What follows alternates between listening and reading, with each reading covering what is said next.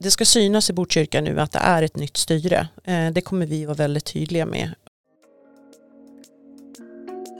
Du lyssnar på Stockholmspodden, en podcast av Moderaterna i Stockholms stad och län.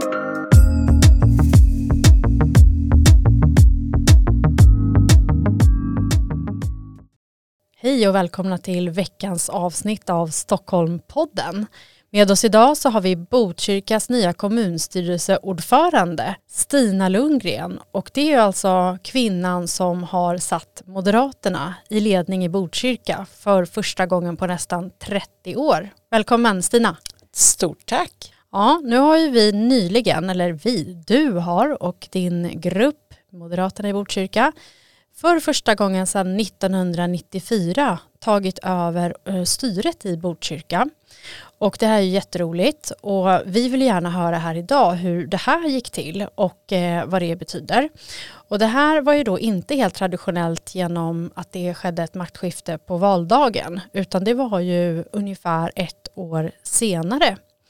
Så hur kände du och när förstod du och hur kände du då när du insåg att ni skulle få en andra chans att styra i kommunen Botkyrka? Mm. Jag ser det väl egentligen inte som en andra chans. Eh, jag ser det som att vi behövde gå in och ta ansvar för kommunen. Det var precis det som hände. Det liksom brast för mig, topplocket gick när man petade Centerpartiet ut ifrån det dåvarande styret och satte sig i en ännu mindre minoritet och fortsatte liksom att ha stöket man hade i fullmäktige då fick jag nog. Ja, och det är säkert en del som har hängt med i de här turerna, andra inte. Kan inte du ge oss lite tillbakablick bara? Vad är det som har hänt i Botkyrka?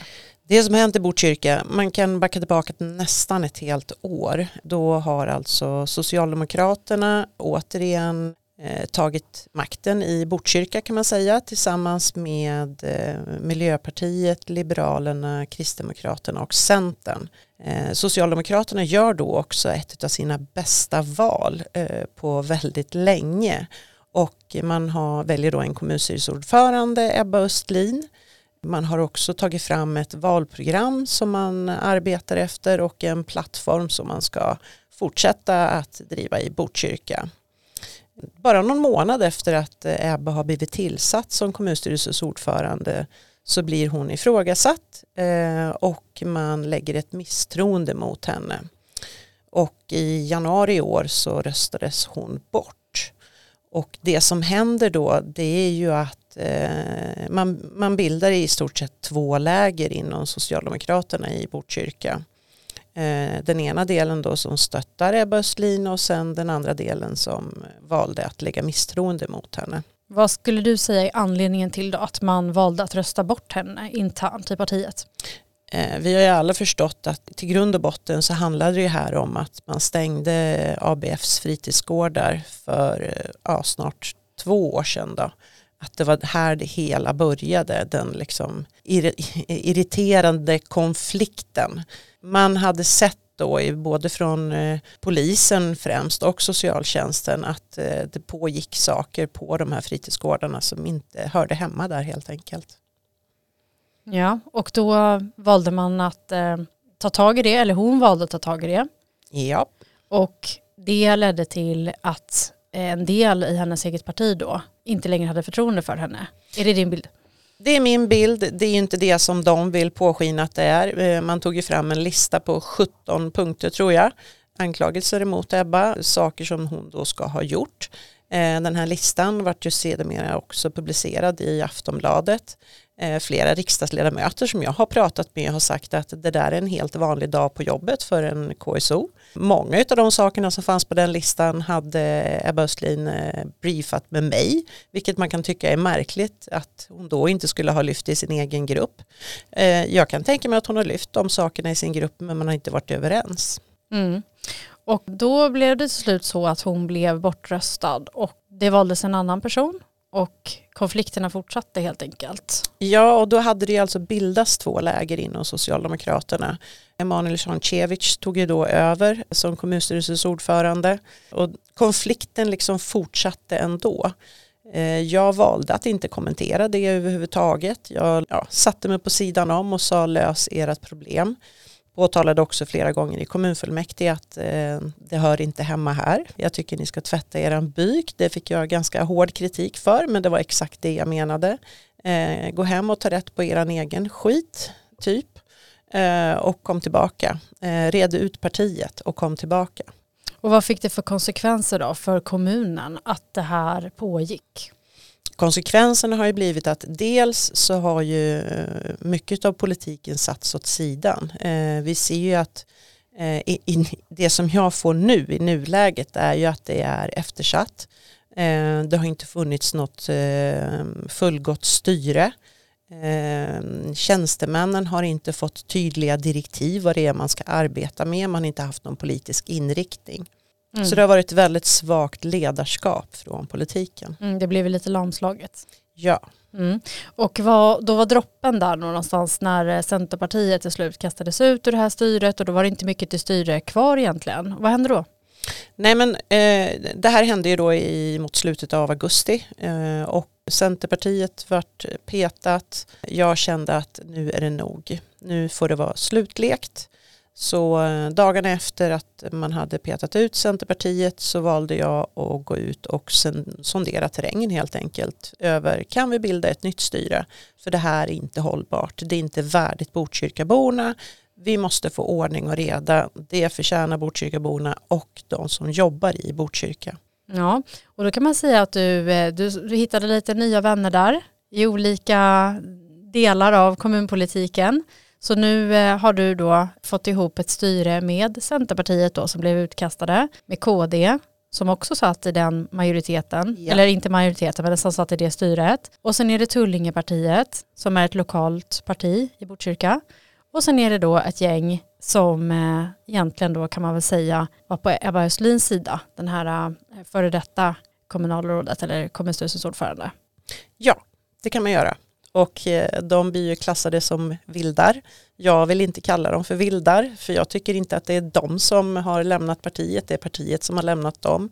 De har också bildat en förening nu, de heter Oberoende S. Jag kollade av med eh, en av eh, killarna som driver föreningen och de är upp mot 70 medlemmar nu. Så det här är liksom ingen liten utbrytargrupp utan det är före detta socialdemokrater som känner att Socialdemokraterna har svikit dem. Ja, för det var ju lite det hon hävdade också att eh, det hon gjorde var egentligen det som Socialdemokraterna sa gång på gång i valrörelsen. Vi ska vända på varje sten för att motverka den grova kriminaliteten. Och så gör hon det som kommunalråd eller kommunstyrelsens ordförande i Botkyrka och så blir det det här motståndet. Ja. Mm. Och eh, det här måste ju ändå varit ett ganska stort steg för eh, många partier egentligen i den här konstellationen. Vad, vad var det som fick dem att gå med dig istället? Men jag tror så här, det här är lite grann personberoende också. Eh, vi, vi är alltså människor som har ett stort eh, tillit till varandra. Vi har ett högt förtroende till varandra. Och vårt mål när vi kände att det här är inte hållbart längre, nu måste vi gemensamt gå in och ta ansvar. Och det är det vi har gjort också. Vi har gemensamt bestämt att nu går vi in och så tar vi ansvar för Botkyrka.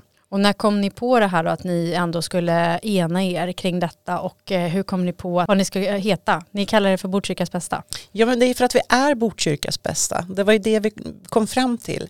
Vi, har, vi är alltså en väldigt brokig skara med partier som har bestämt att det här måste vi liksom gemensamt nu göra för Botkyrkas bästa. Och då var det det vi kom fram till. Det här är Botkyrkas bästa helt enkelt. Ja Stina, det här, eh, den här överenskommelsen blev ju klar där sent en kväll. Och det var lite roligt, jag fick ju själv eh, vara med faktiskt när ni presenterade det här. Och jag har liksom aldrig varit med om maken på så stort intresse för en lokalpolitisk fråga som när ni skulle presentera ert nya styre för Botkyrka. Var var det vi var någonstans? Vi var på Hågelby, Hågelby gård. Just det, just det, ja. precis. Och du, du meddelade mig sent på kvällen Ja, ja, men alltså vi fick ju signat, det vart ju eh, signat av eh, den sista som skrev på, det var ju Kristdemokraterna, typ klockan 22.05 kvällen innan. Så att eh, det var eh, snabba puckar sen för att eh, samla då till en presskonferens. Vi skulle ju på partistämma sen så vi behövde ju liksom ha den här presskonferensen och tala om att nu har vi ett nytt styre i Botkyrka. Det var jättestort och Eh, jag var ju ganska överväldigad över hur intresset också var.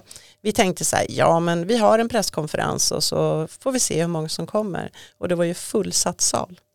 Ja det gick ju knappt att komma in där faktiskt och det var väldigt roligt för då skulle ju ni eh, ta, snacka er samman lite grann innan för eh, ja, vem som skulle säga vad i det här samarbetsavtalet och så. Och sen så skulle vi klämma in där en intervju med TT mitt i alltihopa. Och, ja, och sen var det ju då dags för presskonferens och det gick det knappt att komma in där i den där lilla salen för det var så otroligt mycket medieredaktioner som var på plats och ville lyssna på det här och intervjua er. Mm, och sen tror jag också, du som var där måste ju också ha tänkt på vilken härlig stämning vi hade.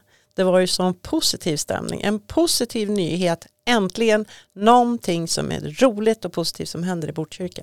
Ja, verkligen. Och eh, ja, det var, det var roligt att se och det var väldigt bra stämning i rummet och sen så var det otroligt bra spridning får jag lov att säga, jag som ändå jobbar med kommunpolitik dagarna i ända och det är inte alltid man har 15 redaktioner på plats när man ska presentera en politisk nyhet.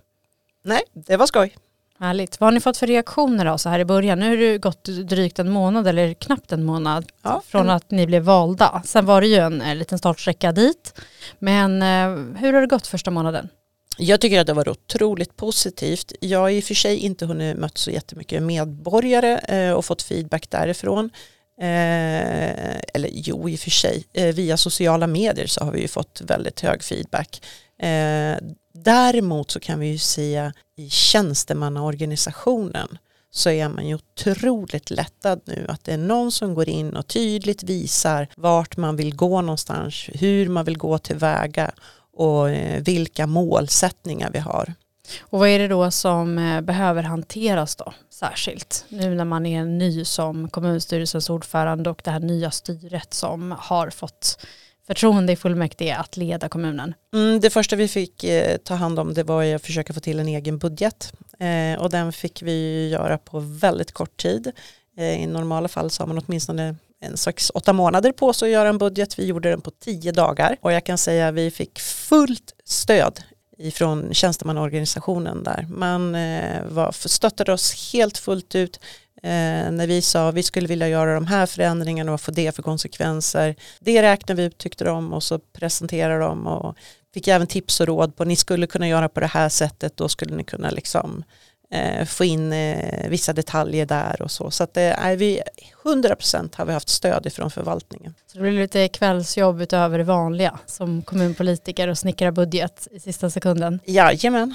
Mm, och vad är det då för avtryck ni gör i den här budgeten även då om ni inte haft jättelång tid så vad blir det för inriktning framåt? Inriktningen är ju ordning och reda främst. Det är det vi, eh, Botkyrkas bästa går ju ut hårt med att det ska vara ordning och reda och att pengarna ska gå till rätt saker. Sen gör ju vi en exceptionell trygghetssatsning. Vi har alltså lagt in en trygghetssatsning på 30 miljoner för 2024 och 120 miljoner för perioden. Och det är vi jättestolta över. Det var liksom den största målsättningen vi hade. Det var att hitta de här pengarna för att liksom verkligen göra avtryck på att här är det ett styre som går in, tar ansvar och vi lägger också pengar på det. Mm. Så ni har lagt ganska mycket har jag hört ideologi åt sidan och det blir ganska grundläggande satsningar här på det som är viktigt i, i, i vardagen så men kanske inte så mycket krusiduller här i början utan trygghetsarbetet. Nej, nu, trygghetsarbete, raka rör, tydliga, tydliga mål vart vi vill någonstans. Mm. Och du har ju suttit då tidigare som oppositionsråd och eh, vad skulle du säga då utifrån den positionen? Vilken erfarenhet har du fått därifrån och vad kan du använda den av i den här rollen nu när du styr kommunen? Jag kan säga en stor skillnad att vara oppositionsråd och vara kommunstyrelsens ordförande. Eh, det är en, eh, ett helt annat tänk man måste ha och en helt annan positionering och inriktning. Det är väldigt lätt att vara oppositionsråd. Det är inte lika lätt att vara kommunstyrelsens ordförande. Men det är extremt roligt. Det är svårt men viktigt att ta ja. ansvar. Aha. Eh, jag tänker på, det var ju ganska högt tonläge innan ni valdes. Ja. vad har hänt med det? Är det fortsatt högt tonläge eller har det lugnat ner sig? Det är ganska högt tonläge fortfarande. Nu har ju vi vårt budgetfullmäktige på torsdag. Vi får se hur tonläget ligger där. Man vill ju gärna sprida dåliga rykten om oss, eh, har vi ju sett i media eh, redan och som vi försöker också svara upp för. Och, eh, jag har ändå försökt eh, haft samtal med eh, oppositionen och sagt att vi måste ha ett gott samarbete och att vi gemensamt ändå behöver ta ansvar för Botkyrka. Vi är villiga att ta ansvar för Botkyrka och jag förutsätter att oppositionen också är redo att göra det. Mm. Och nu leder ju du ett minoritetsstyre. Ni har 34 av 75 mandat så det är ju inte en majoritet nu heller. Hur, vad ser du för svårigheter med det? Ni, eh, ja, ni kommer eh, få igenom er budget och så vidare. Och, eh, men försvårar det på något sätt? Ert arbete? Så här är det ju. Eh, när det gäller kommunpolitik så är man, alltså 95 procent av eh, alla ärenden vi har är man överens om. I stort sett 95 procent. Det är de här sista 5 procenten. Och därför så blir det ju viktigt också att ha en bra och god dialog med oppositionen. Man kanske behöver söka stöd från ett parti vid något tillfälle och med ett annat parti vid något annat tillfälle för att få igenom förändringar. Men som sagt, de flesta av de ärenden som vi har i fullmäktige är man ju överens om. Men hur känns det då att vara, jag tänker Socialdemokraterna är oftast vår eh, främsta motståndare. Hur, sitt, hur känns det nu att sitta och styra tillsammans med dem? Jag tror att det beror på vilka personer man styr med. Det är väl inte ett drömscenario kanske. I och för sig är det många medborgare som säger det varför är det inte Moderaterna och Socialdemokraterna som styr tillsammans? Ni vill ju ändå så mycket lika. Men jag tror att i, i mitt fall så handlar det alltså det är direkta personer, vilka personer det är som jag har valt att styra med. Vi har så högt förtroende för, till varandra och en hög tillit. Vi har faktiskt jäkligt roligt tillsammans också. Har du någon favoritsosse? Ja det har jag. Marcus Ekman, kommunfullmäktiges ordförande för, nu, för nuvarande om man säger så. Eh, men han är också den som är min eh, vice kommunstyrelseordförande. Alla oberoende sossar är bra sossar, men Marcus är extra bra. Han är extra bra och det är sossar med moral. Mm, just det.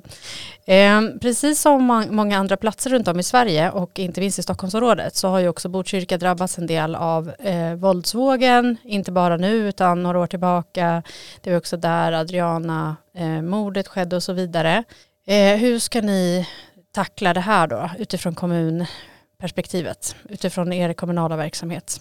Men och det är just därför vi säger den här trygghetssatsningen blir så otroligt viktig. Vi har ju en trygghetsberedning som ligger direkt under kommunstyrelsen. Den beredningen tillsattes eh, efter valet. Vi tycker ju att den har varit ganska dysfunktionell. Det har varit mer en eh, rapporteringsberedning. Vi har liksom inte varit en arbetande beredning och det är dit vi vill vända. Vi vill liksom få action nu. Det ska hända saker. Ett nära samarbete med polisen och ett nära samarbete med socialtjänsten. Och vi har flera olika idéer om hur vi liksom kan jobba trygghetsskapande inte bara med de här 120 miljonerna utan det ska liksom genomsyra alla förvaltningar oavsett vad man gör. Om det är en ny förskola man bygger eller om det är en park man tittar på eller någonting annat eh, som liksom har med kommunen att göra så ska alltid genomsyra vad gör vi här för tryggheten. Ja och det är ju ett väldigt eh, viktigt moderat avtryck också förstås. Absolut. Mm.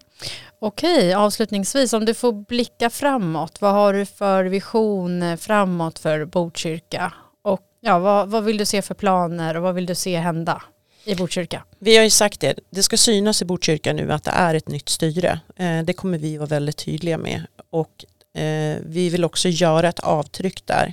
Vi ser ju framför oss att vi har eh, skapat större trygghetsskapande åtgärder de kommande åren. Vi ser också fram emot att innan den här mandatperioden är slut så ska vi ha sänkt skatten i Botkyrka. Härligt. Tack så jättemycket Stina för att du kom till podden idag. Mm. Tack för att jag fick komma. Ja, tack. Vi håller ögonen på Botkyrka även framåt. Tack så mycket. Tack för att ni har lyssnat. Glöm inte att prenumerera på podden för att inte missa när nya avsnitt släpps. Om du vill komma i kontakt med oss och tipsa om något du vill höra i podden så kan du mejla oss på stockholm.moderaterna.se.